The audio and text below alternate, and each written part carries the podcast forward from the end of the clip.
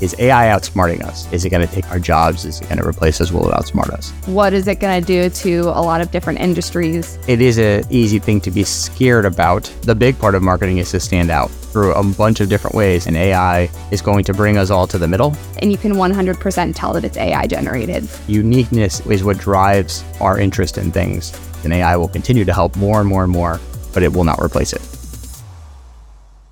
Hi, everybody, and welcome back to the Frustrated by Your Marketing podcast. I'm your host, Jim D'Amico. I'm joined by my co host, Madison McQuistion, and this is episode 11. We're, it's been a couple of weeks, and that is because, as you, if you listen to the episode on podcast marketing, I talked about how long these episodes take to create. Yeah, uh, they've been getting the, so long.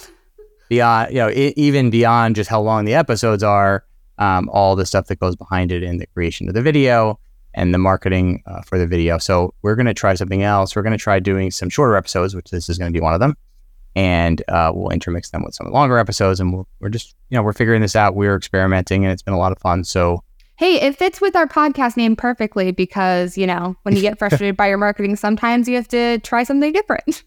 That's right. And yeah, this has been a, uh, a big experiment for us in in more ways than one. We're experimenting with the length, we're experimenting with guests, we're experimenting with how we're advertising it. And yeah, so this is a different one. And so this episode was inspired by our summer intern, Olivia, uh, who's been with us for about a month, and she's been great to have on the team.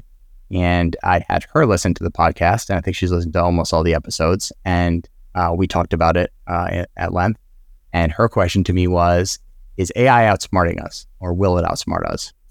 So I want to talk about that a little bit and what what I think about that. So before I do that though, I do have a prediction. So my kids, if you're you're born after 20, 2015, I think it is, you're going to be called Gen Alpha. And I have a prediction that in the next year or so, that will be renamed uh, to Gen AI as of uh, how so big of crazy. a deal how big of a deal AI is in our society. The millennials were really Gen Y, but because of millennium. They were renamed uh, to the millennials. And so I have a feeling that they'll be called the, either the AI generation or Generation AI because it is so ever present and it's scary. Mm-hmm. And the fact that Olivia is asking this question shows how scary it can be. Is it going to take our jobs? Is it going to replace us? Will it outsmart us? And that's like the main question for a lot of people right now is what is it going to do to a lot of different industries if you're in that job field? Right. I mean, I read posts about it uh, on an almost daily basis from people in, in marketing and just in other industries, uh, scared that they're going to lose their jobs and, and how, you know, you know, I shouldn't be a designer anymore. I shouldn't be a writer anymore. And it is a easy thing to be scared about, but I don't think it's going to replace your jobs. I don't think it's going to outsmart us. Uh, you have to remember that uh, generative AI, which is what we're using in ChatGPT and Bard and and all of those different sources, is just a regurgitation in, an intelligent language model of what we've already written and what we've already produced. So not creating, it's not, you know, it's not intelligent. Uh, it feels intelligent. It's artificially intelligent, right?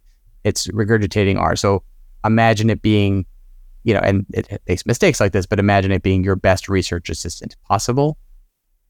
And it's culling through, you know, you know, all that data out there um, that has been fed into it and it's recreating stuff. It still can make mistakes. If we made a mistake, the mistake mm-hmm. continues. So it's not like it knows it. Do, it doesn't understand industries. It's just taking what industries have said and it it sort of you know repurposes that. So anyway, so that's the question. And my take on it is that the analogy would be kind of like a calculator. So when when we were in school, um, before we all have a calculator in our pocket at all time now, with our phones, it was always the you know some some kid would always say, "Why do I have to learn this? I can just use a calculator." Um, at that time, it was a separate device. Now it really is with us all the time. But the reason why, and what teachers would say, or what they should have said, is if you don't learn the basis behind the math, you can't use the calculator well. Maybe you sort of can for addition, but once you get into more complex math problems, if you don't understand the basis behind it, you can't use it. Yeah, I'm same... terrible at math. So but you but you learned enough to use a calculator is my guess for the most part you can probably figure out a tip you can probably figure out percentage rates interest rates and things like that. And and if you didn't learn the thing behind it, again, the calculator has a percentage tool, but if you don't understand what a percentage means, Yep. you can't use it. And if you don't understand, or at least understand what to ask. So in the case of ChatGPT, you have to ask it something intelligent. You have to understand what to ask it. Otherwise, it's just going to guess. And a lot of times, if you ask it the wrong thing, it's really wrong. It, you know, sometimes you could ask it the right thing and it's wrong, but it's really wrong. So you have to guide it um, like you would an intern or an assistant, that that amazing research assistant. Like so, if you just said go research stuff on marketing, okay, they're not. You have to get you know on marketing for this specific industry, for this specific topic, for these dates, for this region, for this state, for the city, whatever you know, whatever you want. You've got to you know guide it and and also give it that specific direction. Otherwise, it's going to come back with something either wrong or way off topic. And that's the important part. So, like a calculator, you have to understand the math behind it. And with ChatGPT, you have to understand the design behind it. I mean, ChatGPT doesn't do design, but there are all those AI design programs. Photoshop just add one. If you don't Yeah. know good design, you can't use it, uh, or you can't use it well or wisely. For writing, if you don't understand what sounds good, you can't use it well. I know you've you've used it a ton for reviews, and it's never perfect, right? Yeah, and I've actually gotten to use both like AI images. I've messed around with that a little bit, but also obviously AI writing with Chat GPT because I answer reviews for so many different restaurants. But I have especially noticed now that I've used it more often, it definitely sounds robotic to me. So obviously, like I'll have a really long one star review of someone just ranting about something that went on at this restaurant. And sometimes it can be really hard to figure out how to answer those certain reviews. Um, if like the response is just like so long. And so if you put it into Chat GPT, it'll like spit something out. So I'll say, give me a two sentence response to this review. And it'll give me a couple sentences. And I still notice that it doesn't really sound like it has that personal touch from an actual person. Um, but if you haven't used it, it could sound totally normal. But to me, I don't feel like it does. So I'll take a little bit of what ChatGPT recommends and then kind of like do my own spin on it. and and the reason that you're able to use that tool then is because you've written before like you're, you're a writer you you know Yeah. in marketing not it's not your main job but it's something that you've done probably in every project there's been some sort of writing component it's always there and you re- answered reviews without it for almost a year i think Yeah. so yep.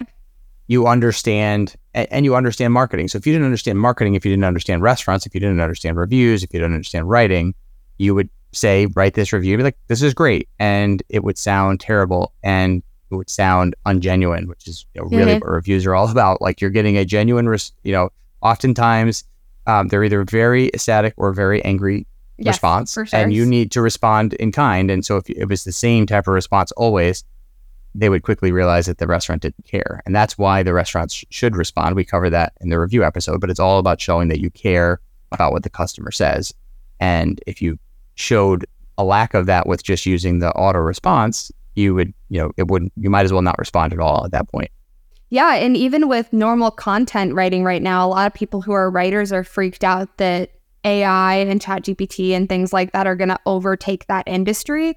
But it's the same thing. It's like you still don't have that personal touch. It does sound very robo- robotic. So for like blog posts and things like that, a lot of times those are like statistics and you're just kind of going through telling people something about a topic, which I feel like ChatGPT kind of does work for that. But at the same time, um, I know it's favoring a lot more now of that personal touch and more like conversational tone, which I don't think Chat GPT has and AI, at least right now. And eventually probably will. But for now, I think it definitely won't replace people in those industries. Because same thing with AI images. I mean, I see that all the time too, being an author with people needing cover covers and things like that, and people will mess around with it, and you can 100% tell that it's AI generated. And people will comment it on it because that's not like a popular thing as of right now, but it may be here in the future. But right now, I still don't think people have, I don't think people need to freak out about it quite yet about it totally replacing these different industries. Yeah, I don't I don't think it'll ever replace them. I think it'll again, it's a great tool, and you you know also the piece I'll sort of leave you with is that uniqueness is, is what drives um, our interest in things as humans. We we crave that uniqueness. Like we get You know, we get a dopamine hit when we see something new.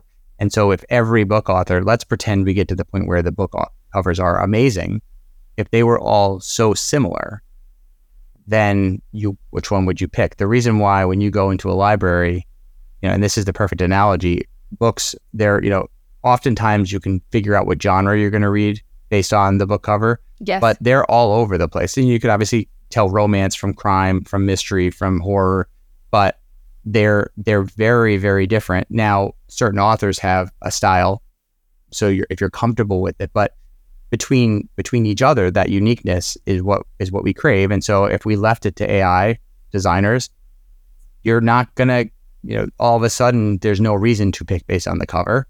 And same thing for writing uh, with blogging. Now, again, it's a great research assistant. You get that data, but if if every blog post is written for every plumbing company in the entire United States about why you need XYZ pipe and that you're trying to sell or a new technique, there's no reason to pick plumber ABC versus plumber XYZ. I've noticed too, which is kind of funny when I've like posted reviews, sometimes it will spit out things that I'm like, okay, I don't like this. And I'll put like put something similar to what I put in there. So I'll change it up a little bit and say like, okay, I need like a kinder review to this. And it's just funny to see that it'll spit out the exact same thing. So I always wonder too. I'm like, okay, if other people are typing in, in the exact same thing you are, to like you just said plumbing, you wrote something about that, typed it in, said, okay, spit me out a blog post. How many other people are getting almost the similar thing as you are? Right. And so, you know, part of marketing, uh, the the big part of marketing is to stand out through a bunch of different ways and, and AI is going to bring us all to the middle and so you need to have the, you know, again, going back to Olivia, you know, the training that you're doing now in, eh, in school, the internship with Skyline, and the rest of your marketing career will help you to use this tool, but you don't want to just use it verbatim because mm-hmm. then you're like everybody else, and that's bad marketing. Marketing is about standing out. It's about being showcasing that you have something unique, and there's a reason to pick your plumbing business versus the next one. Which essentially they're providing the exact same service, but there's a reason why you pick one over another and it's not just price, that's part of it, but it's that I feel comfortable with this with this company. And so how you do that is with with the design and and with the text and all of those different things. And AI will continue to help more and more and more, but it will not replace it. So so that's what I think. And I wish Olivia the best of luck in her career this summer and beyond because it's going to be very interesting to see what AI does. Um, it will be 100% a big part of it but it will not be all of it. So that is our, I guess, frustrated by your marketing short. Uh, we kept it to 12 minutes and 42 seconds so far. So that's nice. great. Uh, yeah. This is short as one ever. Thanks so much for joining us. Uh, we will see you next week for email marketing. I know I had said that we were going to talk about that bunch of weeks ago, but we're going to finally talk about it next week and we're going to record it right now. So be so. on the lookout.